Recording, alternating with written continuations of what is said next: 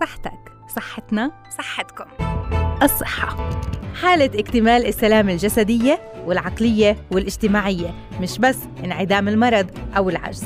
حافظ على صحتك لتعرف قيمتها قبل ما تفقدها وتحافظ على الوسادة الناعمة اللي رح تستند عليها أيام شيخوختك لتضل بصحتك تابعنا ببرنامج الصحة عال إعداد وتقديم سماح منصرة لتضلها صحتكم عال العال.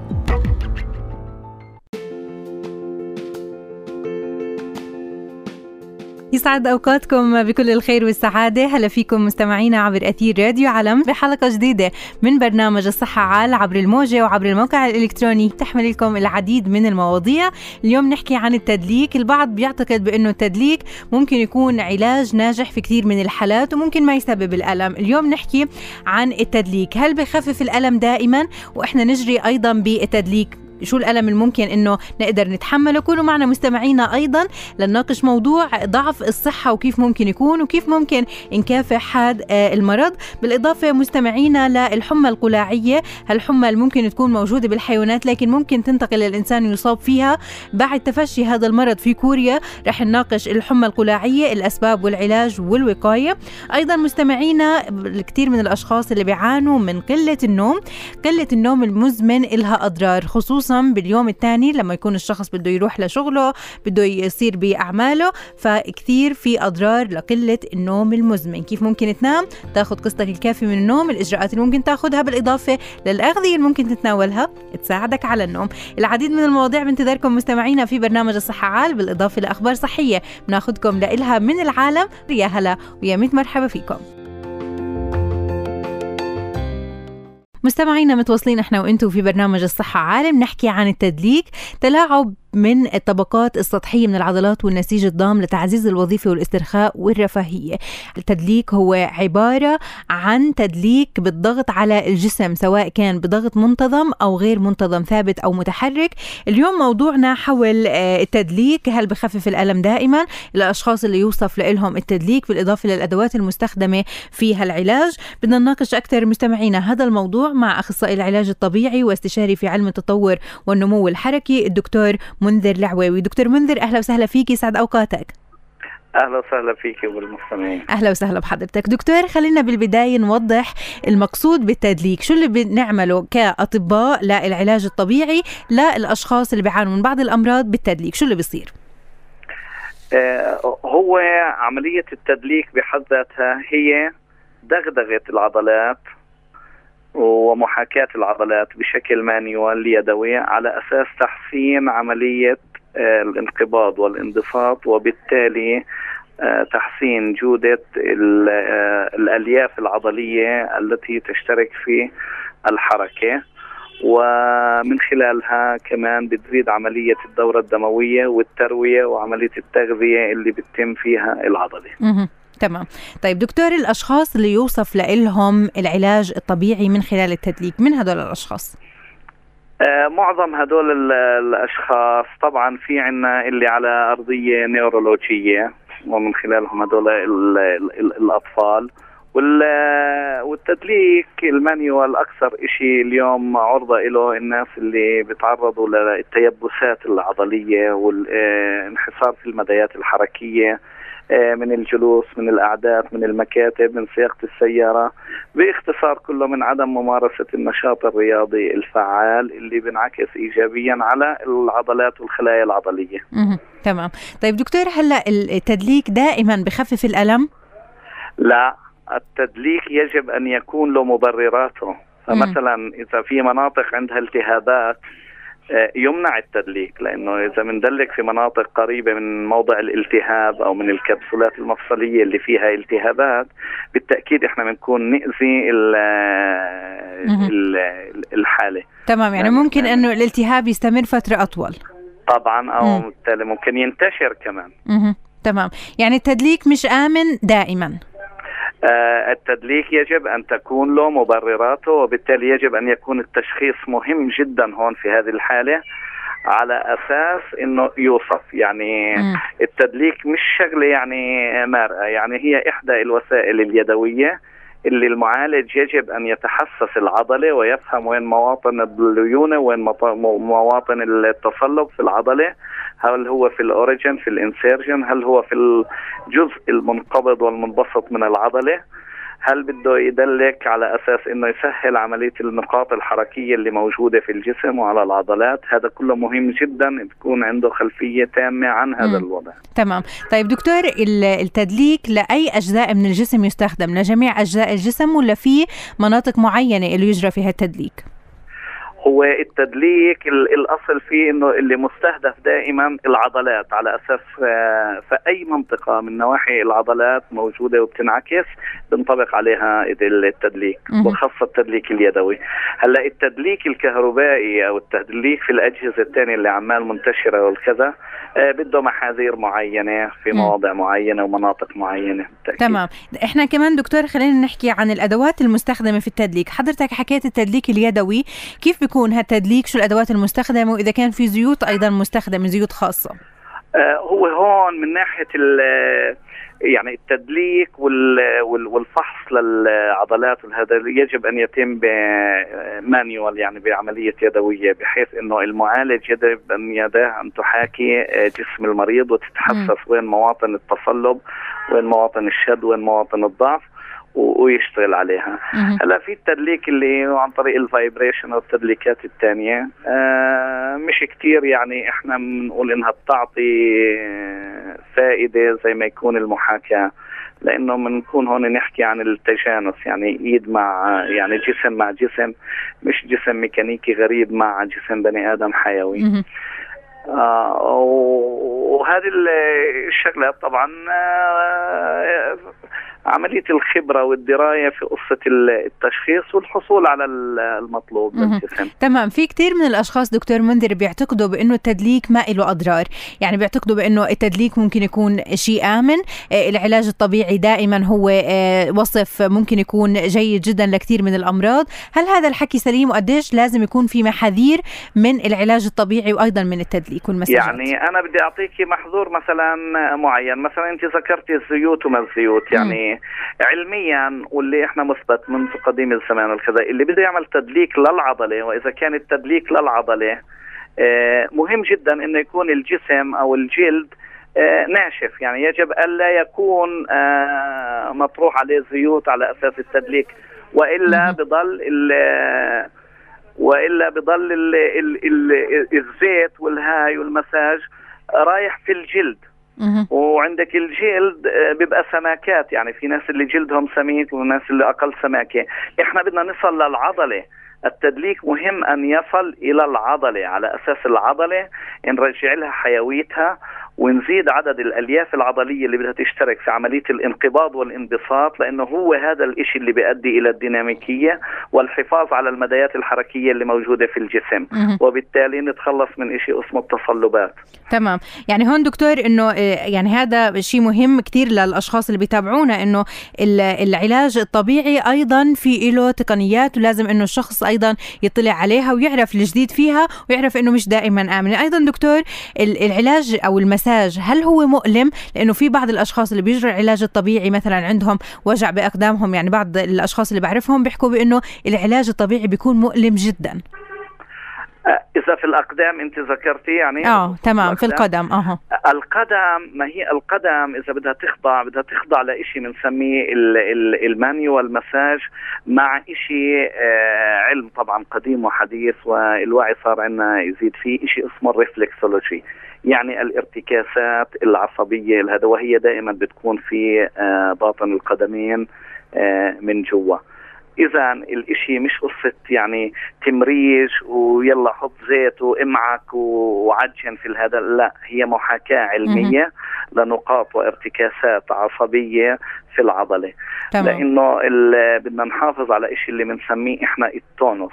مم. ال tonus وهو النغم العصبي في العضلة خارج إطار عملية الشد الانقباض أو الانبساط. مم. يعني اللي هو بدها العضلة تبقى ماخذ أريحيتها ليونتها راجعة إلى كفائتها وبالتالي الجودة في عملية الأداء الوظيفي تاع العضلة. تمام. إحنا أكيد بنتمنى إنه هالمعلومات فادت كل مستمعينا. كل الشكر لحضرتك. الدكتور منذر العويوي أخصائي علاج طبيعي واستشاري في علم تطور النمو الحركي يعطيك ألف عافية مستمعينا لفاصل وبعد الفاصل راجعين ابقوا معنا. مستمعينا متواصلين إحنا وأنتم ببرنامج الصحة عال. رح نتحدث معكم حول مكافحة ضعف الصحة كيف ممكن يكون شو تعريف الصحة وكيف ممكن إنه الأطباء يعطونا الحلول المناسبة للحفاظ على صحة أبداننا. أيضا مستمعينا رح نحكي عن الحمى القلاعية خصوصا بعد تفشي هذا المرض في كوريا.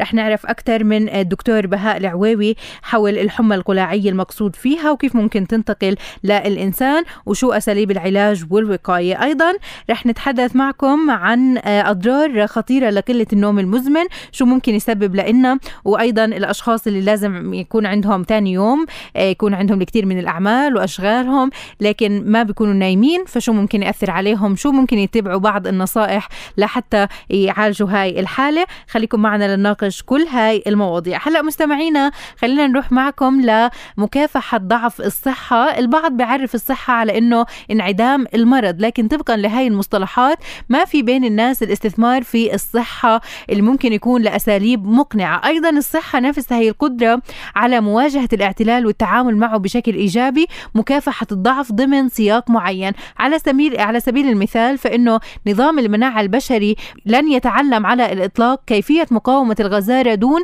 التعرض لعوامل معدية. وحتى وإنه كان في داخل الجسم لازم أيضا يكون في تعريض للمناعة المكتسبة المكتسبة من خلال بعض الأمور. فاليوم مستمعينا بدنا نحكي عن ضعف الصحة كيف ممكن يكون. مناقشتنا بهذا الموضوع مع الدكتور عاصم بيوض التميمي أخصائي الأمراض الباطنية. أهلا وسهلا فيك دكتور عاصم يسعد أوقاتك. أهلين حياك الله أهلا بك أهلا وسهلا بحضرتك. دكتور خلينا بالبداية نوضح المقصود بالصحة. شو المقصود فيها؟ الصحة هي عبارة عن إنه الإنسان يكون متوازن في أموره الصحية، كيف يعني؟ آه، نقول لا إفراط ولا تفريط. عملية التوازن تأتي آه، إنه الإنسان يكون آه، متزن في كل أموره يعني من حيث التحاليل الطبية. يجب ان الإنسان إنه دائما يعمل تحاليل طبية حتى تكون كل القياسات في الرينج الطبيعي. والإنسان كمان التوازن يكون في عملية الطعام كيف يتناول طعامه والسعرات الحرارية وبالنسبة للطعام أنواع الطعام كيف يحصل على السعرات الحرارية من معظم أنواع الطعام. وبالتالي وممارسه الرياضة يعني الصحة هي عبارة عن يعني آه، شيء عام أو شيء آه، الإنسان لو اتبعه يحافظ على صحته جيده دون أمراض ودون أي خلل. طيب إنتاج الصحة أو متابعة الصحة، شو هي الوسائل اللي بإمكان الشخص يستخدمها لحتى يحافظ على صحته؟ لأن البعض بيعتقد دكتور بإنه إذا ما كان عندنا مرض خلص إحنا آه، إحنا أشخاص أصحاء، البعض بيعتقد إذا اعتنينا إذا اعتنينا مثلا بتغذيتنا اعتنينا بالرياضة هون بنكون أصحاء، من هو الشخص اللي فعلا بتمتع بصحة جيدة؟ آه، إحنا المشكلة اللي تفضلتي فيها إنه الإنسان بيعتبر نفسه في شيء مرض يبقى صحيح والإنسان ما بيتوجه للطبيب إلا لما يحس بأمر بأعراض بالأعراض وبالمرض. في هاي الحالة أحيانا ممكن يكون عنده أمراض قد تفشت في الجسم ولم تظهر لها أعراض بعد. فحينما تظهر الأعراض بيكون المرض قد أتى على جسمه سواء بالنسبة لأمراض المناعة المكتسبة أو الأمراض السرطانية أو غيره. لذلك يجب على الإنسان أنه يكون في عنده تحاليل دورية كل فترة يطمئن فيها على نفسه إذا كان في أي خلل يقدر يصلحه في بدايته. فبالتالي بيحافظ على صحته جيدة. بالنسبة للطعام الطعام مهم جدا عملية التوازن. الإنسان يعني يحافظ على وضعه بالنسبة للسعرات الحرارية اللي بيأخذها والسعرات الحرارية اللي بيصرفها حتى إنه يضله محافظ على جسمه. طبعا بده يهتم كثير بالنسبة للفيتامينات والعناصر النادرة اللي هي زي التريس اللي بتكون موجودة في الجسم حتى يحافظ على جسم صحيح 100% وهذا الجسم لما يكون صحيح طبعا بيواجه بيكون المناعة جيدة فيه تواجه مم. كل الأمراض تمام ولازم يكون في أيضا تحفيز لأجهزة أجهزة الجسم للقيام بوظائفها. يعني كيف مثلا ما نشبه الجسم بشركة ممكن تكون بتحفيز موظفيها لحتى إنه تحصل على نتائج أحسن؟ كمان نفس الشيء ممكن طبعًا. يكون بالجسم. طبعا طبعا هذا شيء طبيعي. إنه الجسم لازم تحفزيه حتى إنه يواجه أي مشكلة ممكن آه، تواجهه من الأمراض. ومهم جدا بالنسبة للصحة موضوع النظافة. مم. النظافة الشخصية مهمة جدا. نظافة بالنسبة للطعام بالنسبة كذلك للشراب. يعني في كثير من الناس إنه أحيانا المياه بياخذوها مياه بتكون ملوثة وبيشربوها بتكون سبب لدخول الأمراض إلى هذا الجسم.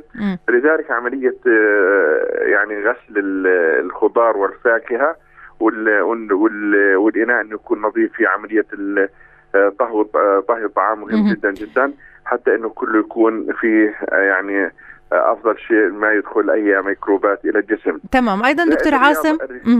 بس إنه نحكي عن الحكومات هل الحكومات بتشوفها فعلا إنه قادرة على توفير الأمان الصحي داخل معظم البلدان؟ بما إنه إحنا بنحكي أيضا إنه ممكن الحكومة تعمل على القضاء على مرض منتشر مثلا. أكيد طبعا الصحة العامة في وزارات الصحة بتقوم بهذا الدور هذا دور دور حكومي أكيد الشغلة العامة تحتاج إلى جهد الحكومة في توفيرها. لكن أحيانا تجد مثلا يعني هذيك اليوم أنا بسمع في في التلفزيون في مصر في حوالي 27 مليون بيشربوا مياه النيل اللي هي مياه مصب المجاري فهذه كلها ملوثة. وهذه اللي بتعمل عندهم التهاب الكبد الوبائي وبتعمل عندهم أمراض. فبالتالي بتكون فاتكة في المجتمع. وبتصير هذه طبعا تكلفتها في العلاج أضعاف أضعاف تكلفتها في عملية الوقاية من هذه الأمور. تمام، نعم. أيضا دكتور يعني تفضلت وحكيت أيضا عن الطرق اللي بإمكاننا نتبعها لنحافظ على صحتنا ونكافح أيضا ضعف الصحة، الرياضة وأهميتها أيضا. نعم، الرياضة مهمة جدا، الرياضة إنها تقوي الجسم وتنشط الدورة الدموية وبتصرف يعني بتخلي الجسم يتخلص من كثير من الشوائب والسموم الموجودة في الدم أو في الجسم عن طريق خروجها عن طريق العرق وبذل هذا الجهد. فبالتالي يعني التوازن توازن جسم محتاج إنه يعني زي ما بيقولوها input و output دخول وخروج يعني السعرات الحرارية بطريقة آه، سليمة تكون حتى تحافظ على الجسم يعني متزن وصحي 100% وزي ما حكينا يعني إنه هو الاهتمام في الدرجة الأولى في في النظافة. بعدين بالنسبة لل في نقطة مهمة جدا. وهي؟ في كثير من الناس اللي هم أحيانا بحسوا مثلا إنه عنده أعراض معينة لمرض ما. فبروح دون مثلا رجوع للطبيب بروح للصيدلي بيقول له أنا عندي كذا وكذا. طبعا الصيدلي ما بيقدر يشخص شو المرض الموجود. مزبوط هاي بتصير كثير صح. كثير بتعاطى أدوية المضادات الحيوية في غير موقعها. وهذه أدوية المضادات الحيوية بتعمل على قتل الفلورا اللي في الجسم اللي هي اللي تساعد على آه، مناعة الجسم فبالتالي بصير في ضعف. لذلك بتلاقي الأطفال عندنا من أي شغلة بتلاقيهم تعبوا ومرضوا. لأنه صارت المناعة عندهم ضعيفة نتيجة تناول هذه الأدوية دون الرجوع أو دون استشارة الطبيب اللي يقدر يحدد إنه هذا هو بحاجة للدواء أو مش بحاجة له تمام. أيضا دكتور يعني هاي الجوانب جدا مهمة بالإضافة للأشخاص مثلا بيكونوا موجودين بالمستشفيات الأطباء عاملين نظافة. قديش كمان لازم يوفروا لأنفسهم الصحة لحتى أيضا يقدروا يوفروها للاخرين نعم صحيح. أكيد طبعا. النظافة مهمة جدا في كل مجالات الحياة عند الأطباء وعند الأشخاص وفي البيوت و وفي المدارس وكله مهمه جدا إنه نحافظ على النظافة وهي يعني تقدر تقول عليها يعني هي معيار الصحة في. عند الإنسان. تمام. وإحنا بنتمنى من كل الأشخاص اللي بيتابعونا فعلا يقدروا يحافظوا على صحتهم ويعرفوا الصحة بالطريقة المناسبة لحتى يحافظوا على غذائهم على الرياضة على أسلوب الحياة اليومي. كل الشكر لحضرتك. الدكتور عاصم التميمي أخصائي الأمراض الباطنية يعطيك ألف عافية. مستمعينا خليكم معنا. متابعينا. في حلقتنا لليوم رح نحكي عن مكافحة ضعف الصحة ورح نحكي كمان عن قلة النوم المزمن أسبابه وكيفية التعامل مع هاي الحالات. فابقوا معنا العديد من المواضيع بانتظاركم في برنامج الصحة عالطي بالمتابعة حيا الله فيكم مستمعينا تحياتنا لكم وين ما كنتوا عبر موجة علم نحكي عن مرض فيروسي غير قاتل لكنه معدي جدا بصيب الأبقار والماعز والأغنام حيوانات أليفة مثل الفئران وأيضا الفيلة وممكن أنه ينتقل للإنسان. اليوم بدنا نحكي حول مرض الحمى القلاعية. بعد ما انتشرت الأخبار خصوصا في كوريا الشمالية اللي طلبت من منظمة الأغذية والزراعة للأمم المتحدة الفاو مساعدتها في احتواء مرض الحمى القلاعية في البلاد. هالمرض لازم نزيد معلوماتنا حول هالمرض. لنحكي أكثر فيه مع الدكتور بهاء العويوي أخصائي الأمراض الجلدية والتناسلية. دكتور بهاء أهلا وسهلا فيك يسعد أوقاتك. أهلا بكم مساء الخير لك وللمستمعين الكرام. أهلا وسهلا بحضرتك يسعد هالمساء. دكتور اليوم موضوعنا حول الحمى القلاعية. خلينا بالبداية نوضح المقصود بهذا المرض. تفضل. طبعا هو مرض فيروسي منتشر. يصيب عادة الأطفال صغار السن ما دون عشر سنوات. وهو يعني يتبع لعائلة تسمى بالكوكساكي فيروس ويجب التفرقة ما بين الشيء التي ذكرتيه أنت اللي هي الحمى القلاعية لدى الحيوانات. أنا ما بقدر أفتي فيها لأنه هي من ضمن اختصاص الطب البيطري. ولكن الحمى القلاعية لدى الإنسان تختلف اختلافا كليا حتى من حيث ال ال المضاعفات الجانبية لهذا المرض. آه هذا الالتهاب عادة يصحب ارتفاع في درجة الحرارة. يعني هاي الأعراض اللي ممكن تظهر على الأشخاص المصابين فيه. نعم يعني الأطفال اللي إحنا بنشوفهم بعياداتنا أو بالمستشفيات. يكون في ارتفاع في درجة الحرارة قد تمتد إلى يومين ثلاثة يعني ما بين 38 ل 39 ونص. تكون حرارته يعني هو موجود عندنا دكتور. هو موجود آه إحنا بنشوفه. وهو يعني إحنا يعني يعتبر من الأمراض ال ال التي تزول لوحدها حتى بدون علاج. يعني لأنه هذا مرض فيروسي ما له علاج. إحنا بنعالج دائما الأعراض تبعته. هلا ما يميز هذا المرض هو التهابات. في الحلق تكون عادة يكون في وجع بالحلق. الطفل ما بيقدر يبلع ريقه. هناك أعراض إكلينيكية جلدية إحنا بنشوفها مثل البثور الحمراء التي تظهر على اليدين والرجلين وطبعا بعض الفقاقيع المائية اللي والتقرحات الفموية. تمام. عشان هيك هم بيقولوا له hand foot and mouth disease يعني أن ثلاث أماكن دائما بيكون موجود فيها الإيدين والرجلين و والفم هلا آه هذا المرض الفيروسي ينتقل عبر آه اللمس للبراز المصاب لدى انسان أو عن طريق السعال والتنفس والرذاذ تمام. يعني مثل ما حكينا هو مرض معدي ممكن ينتقل نعم من شخص لشخص بسهولة. هو مرض معدي. فترة حضانته من ثلاث أيام إلى ست أيام. هلا ممكن الطفل يعدي غيره بدون ما تظهر عليه الأعراض. لأنه يعني من ثم فيما بعد تظهر الأعراض. فلذلك إحنا ال ال الإنسان المصاب بهذا المرض يفضل عزله خاصة في الأسبوع الأول حتى ما يعدي غيره. تمام. آه طيب دكتور إحنا نحكي كمان عن المسبب لهذا المرض. أنت تفضلت وحكيت إنه ممكن يكون فيروس لكن في أسباب تانية ممكن تتعلق بهذا المرض هي اللي تسببه؟ لا هو هو زي أي فيروس آخر يعني زي كيف فيروس إنفلونزا وما شابه ذلك. هناك فيروسات عديدة جدا. فهي لها علاقة طبعا بمناعة الإنسان. عندما الإنسان مناعته بتضعف ممكن إنه يستقبل هذا الفيروس ويعمل مشاكل لدى الأطفال. إحنا أنا ما بنشوفهاش الا فقط عند الأطفال حقيقة.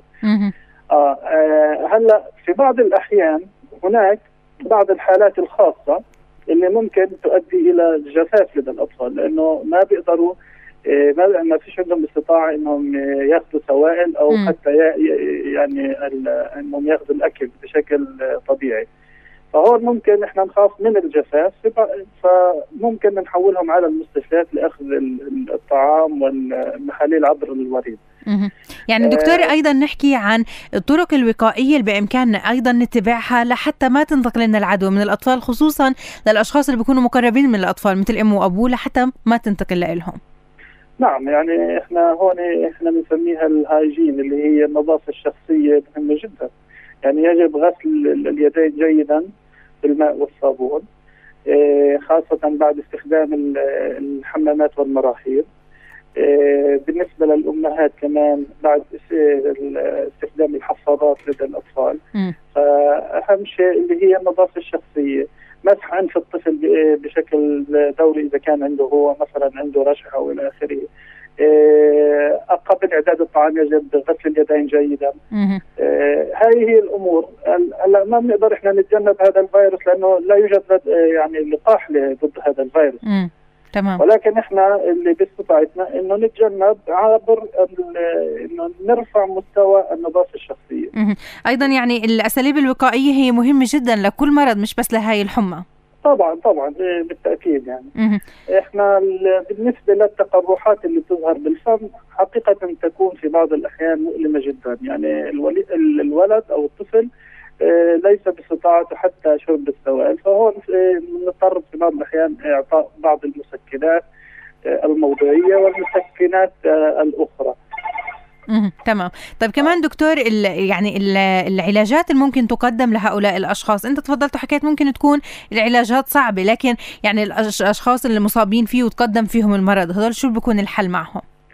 طبعا هون في بعض يعني في أسوأ الظروف ممكن يصيب عندي التهابات الأعضاء الداخلية مثل عضلة القلب ممكن اغشيه الدماغ مثل مرض السحايا أو ممكن يكون هناك عدوى ثانوية. يعني ممكن إنه نضطر إنه آه، نعطي مضادات حيوية بالوريد حتى.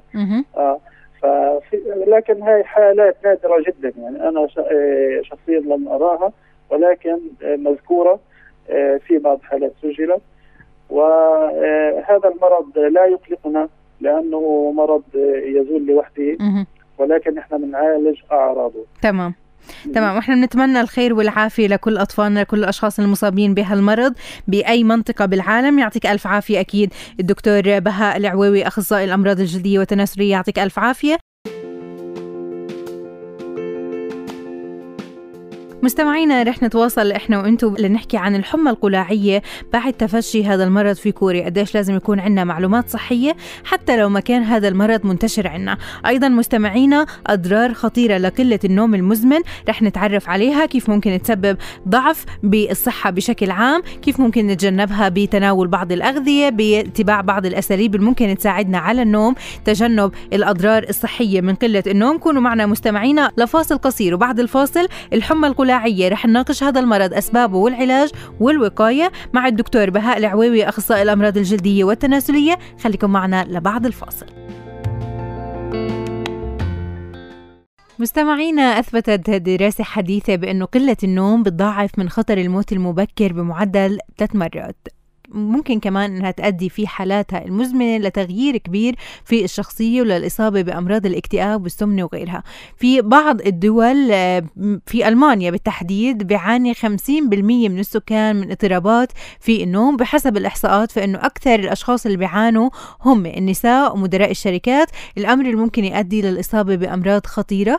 عندنا بفلسطين العديد من الأشخاص اللي بيعانوا من قلة النوم المزمن سواء من الشباب أو حتى من البنات بالإضافة لممكن أيضا الأشخاص المتقدمين بالسن شو الأسباب اللي ممكن تؤدي لقلة النوم المزمن؟ بالإضافة للأساليب اللي ممكن يتبعوها هؤلاء الأشخاص للتقليل من هاي الحالة وأخذ القسط الكافي من النوم والراحة. بدنا نناقش هذا الموضوع مع الدكتورة سماح جبر أخصائية أمراض نفسية وعصبية. دكتورة سماح أهلا وسهلا فيك يسعد أوقاتك. مساء الخير أهلا سماح أهلا وسهلا بحضرتك. سماح وسماح يعني الوضع منيح. حظ حظ قوي إن شاء الله. أهلا وسهلا بحضرتك. دكتوره آه، في البداية خلينا نوضح للمستمعين الخطورة من وراء قلة النوم المزمن. وين بتكمن؟ آه، في في خطر على الصحة الجسدية وعلى الصحة النفسية كذلك. وكمان في خطر على نوعية الحياة وكيفية الأداء اليومي. ذكرتي بعض النتائج. مثلا نقص ساعة ونص من المعتاد من النوم. تضعف الانتباه بنسبة 32% تمام. تؤدي إلى قصور في الانتباه وقصور في المقدرة على التركيز والإنتاجية العمل. آه، تؤثر سلبا على الذاكرة والقدرات الذهنية والقدرات العقلية وتؤدي إلى اضطراب في المزاج عصبية سهولة استفزاز وسهولة غضب. تمام. آه، فعلا الأشخاص اللي ممكن بيناموا يعني وقت ممكن يكون قصير جدا أو ما بيناموا ابدا بنلاحظ إنه بالبداية بيكونوا معصبين جدا بعدين في بعض الأوقات ما بيقدروا يحكوا. ما بيقدروا يعني مثلا يقوموا بأعمالهم صحيح بيكونوا مجهدين أكثر م. وبيكونوا أسهل للاستفزاز تمام. ولكن في آثار وخيمة ثانية اللي ممكن إنها آه، تمس الصحة أيضا لما واحد اثنين شركاء في نفس الغرفة أزواج لما واحد مش عارف ينام ويضل يتحرك هذا يؤدي إلى سوء في العلاقات مع بيناتهم سوء في العلاقات الزوجية وكمان ممكن إذا الإنسان ما بينام كويس بالليل يؤدي إلى إصابات عمل بالذات للي بيعملوا بأدوات خطرة ب آه، بآلات اللي ممكن يجرحوا حالهم وممكن إنهم يناموا هم بسوء يؤدي إلى حوادث السير.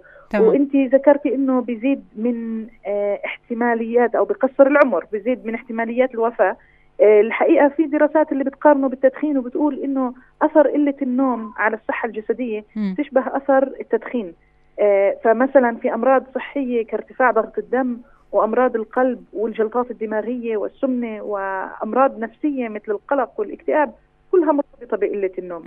وبالنسبة للنساء الحوامل بيصير في قصور في نمو الجنين للأمهات فبيطلع وزن الولد بيطلع ممكن إنه ميلاد مبكر ونقص في في وزنه عن المتوقع. تمام. طب دكتورة شو الأسباب اللي بتأدي بالشخص لا لا سمح الله حتى يتعرض لكل هاي النتائج نتيجة يعني عدم نومه الجيد والمنتظم؟ شو الأسباب اللي بتأدي لقلة النوم المزمن؟ في في لدى معظم الناس القصور في النوم سببه ضغوطات الحياة اليومية. م. هم بيشغل تفكير هذا الإنسان. آه مشاكل متعلقة بالعمل. ذكرت رجال الأعمال. م. عندهم قلة نوم بالمقارنة مع الآخرين. فرط الانشغال.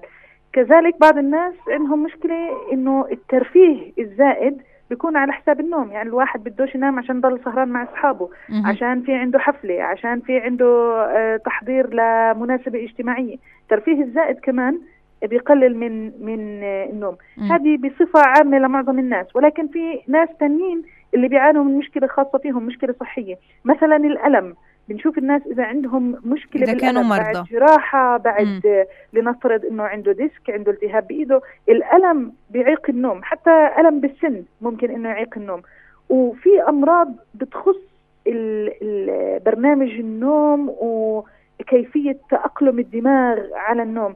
مثلا بعض الناس بالذات الرجال اللي بعمر الأربعينات إلهم كرش شوي ما بيصير بينقطع نفسهم عند النوم فبيفيقوا كثير مرات وهم نايمين.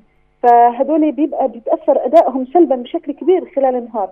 في بعض الأمراض النفسية القلق والاكتئاب. تمام يعني الأمراض النفسية ممكن يكون لها تأثير على. الأشخاص اللي ممكن يعانوا من قلة النوم. في بعض السيدات اللي بتواصلوا معنا أيضا بتسألنا عن قلة النوم عند الأطفال الرضع أيضا شو بيكون سببها؟ بيبقى مش شبعان ممكن بيبقى عنده ألم عنده غازات اللي بتمنع النوم تبعه. الأطفال الرضع برنامج النوم والاستيقاظ تبعهم مختلف عن الأطفال اللي أكبر منهم أو عن البالغين. يعني طبيعي منهم إنه دورات النوم تبعتهم تبقى قصيرة ومتكررة بيناموا عدة مرات. ولكن إذا الولد عن معدل نوم الأطفال هو بينام أقل لازم نتفحص إذا في عنده ألم أو مش عم يشبع بشكل كافي من الوجبات تبعته فعشان هيك بضل فيه تمام. يعني هون دكتورة إنه الأمهات لازم يكون عندهم حذر للتعامل مع أطفالهم لقلة النوم المزمن لحتى العلاج أيضا يتبعوه لأنه إذا كان في يعني قلة نوم مزمن تكررت لأكثر من مرة ممكن يكون في له تأثيرات على صحة الطفل. لما بنقول قلة نوم مزمن بنعني فيها إنه مرق عليه ست أشهر ووقت طويل يعني. م. اللي مش عم بينام آه بالمعدلات اللي بينام فيها الناس. والمعدلات هاي مختلفة من شخص لآخر. مثلا ال بال الأطفال أول ما بينخلقوا بدهم 15 ل 18 ساعة نوم. البالغين اللي زينا بدهم 8 ساعات نوم من 7 ل 8 الأطفال اللي بيجي المدارس مثلا بدهم 9 ل 10 ساعات نوم. مختلف. فلازم لازم الأمهات والناس يبقى عندهم وعي لقديش الإنسان بالمرحلة العمرية تبعته بده نوم بالمعدل وشوف حاله هل هو بينام فوق المعدل ولا أقل من المعدل. كمان النوم المفرط في له مشاكل. مزبوط. يعني بالضبط إنه في اعتدال لازم يكون بالنوم. يعني خلينا نحكي عن متوسط ساعات النوم بالنسبة للأشخاص مثلا الشباب قديش لازم يكون؟ 8 8 بالنسبة للمسنين؟ المسنين دورة النوم تبعتهم تختلف بيصحوا بكير. فممكن أوه. إنه يناموا ست ساعات مثلا وفيقوا بكير. وبعدين بوسط بيناموا بالنهار كمان. نعم ممكن بوسط النهار يحتاجوا لقيلولة الأطفال حديثي الولادة إحنا بنلاحظ إنهم بضلهم نايمين بس بيصحوا يعني بأوقات محددة.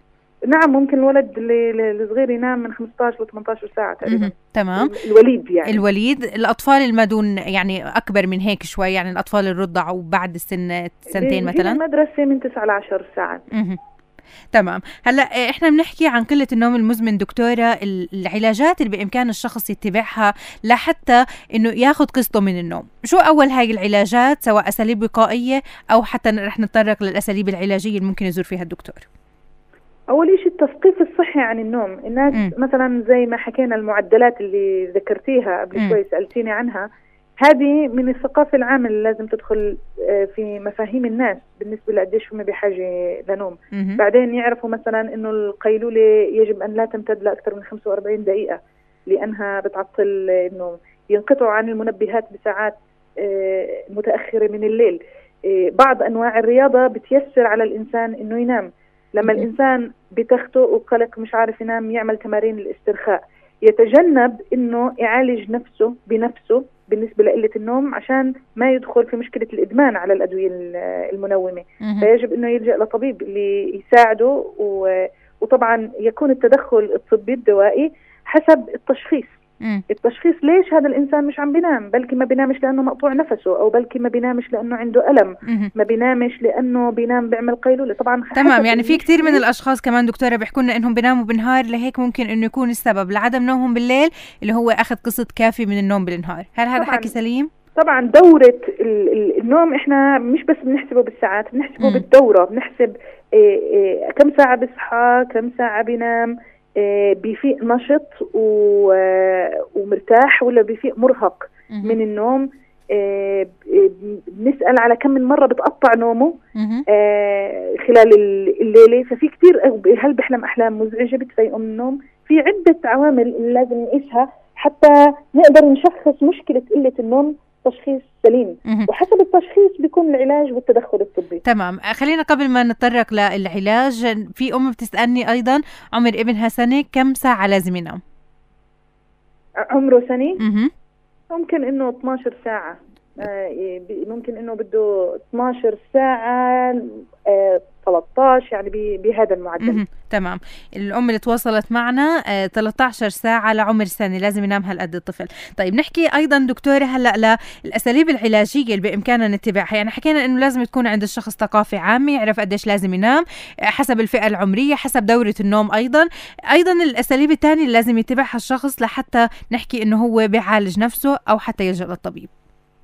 طبعا المشكلة إنه لما يصير يعالج نفسه في كثير ناس مثلا بيلجؤوا لإنه كحول أو مم. آه، منومات هي اللي بتساعدهم إنهم يناموا مم. بس هيك بصير في اعتمادية على هاي المواد تمام. وما بتساعدهم مش على المدى البعيد بالعكس بدخلوا بمشكلة إدمان بالإضافة لمشكلة قلة النوم هلأ كثير مرات تبقى من أسباب قلة النوم القلق والاكتئاب فمهم جدا إنه يتشخصوا ويتعالج القلق والاكتئاب بمضادات القلق والاكتئاب مش بمنومات. مش بمنومات. تمام. يعني إذا إحنا ما عالجنا السبب واضطرينا لأخذ المنومات هي ما راح تكون علاج ابدا لقلة النوم المزمن. يعني ممكن إنه تنيمك اليوم لكن بكرة وبعده شو بدك تعمل؟ طبعا صحيح. تمام. كمان دكتورة سماح نحكي عن إذا كان في مثلا بعض التمارين الرياضية اللي بامكان الشخص يقوم فيها بعض أنواع الأغذية لازم يبتعد عنها مثلا قبل النوم يركز على بعض أنواع تانية. أو كيف؟ يعني عادة الوجبات الدسمة تؤرق النوم. والوجبات اللي فيها نشويات خفيفة آه ومش دسمة هي بتساعد على النوم اللي فيها سيروتونين اللي فيها نشويات آه بتساعد على نوم هادئ أكتر. وكويس إنه الواحد ينام طبعا النوم جوعان بفيقه بالليل. مم. والنوم مثقل بالأكل كمان آه، بفيقه بيخلي النوم مزعج وفي أحلام مزعجة. ف يعني ياكل حوالي ثلاث أربع ساعات قبل النوم بحيث إنه ما يكون الجوعان وأكل خفيف مش دسم كثير هذا بيساعده على نوم صحي أكثر تمام. إحنا بنتمنى من كل الأشخاص اللي بيتابعونا إنهم يناموا بالوقت المناسب يناموا بالساعات أيضا اللازم إنه فعلا يناموا فيها لحتى ياخذوا قسطهم الكافي من الراحة ومن النوم. كل الشكر لحضرتك الدكتورة سماح جبر أخصائية أمراض نفسية وعصبية يعطيك ألف عافية دكتورة. أهلا أيضا بنتمنى أكيد أهلا وسهلا بحضرتك. بنتمنى من كل الأشخاص أيضا يكون عندهم الثقافة الصحية لحتى يعرفوا عدد الساعات اللازم يناموها بدورة النوم أيضا اللي تحدثت لنا فيها الدكتورة. كل الشكر لحضرتك. الدكتورة سماح يعطيك ألف عافية. مستمعينا آه، بحديث الدكتورة سماح بنكون وصلنا لنهاية برنامج الصحة عال. تقبلوا تحياتي سماح مناصر في الأعداد والتقديم. إلى اللقاء.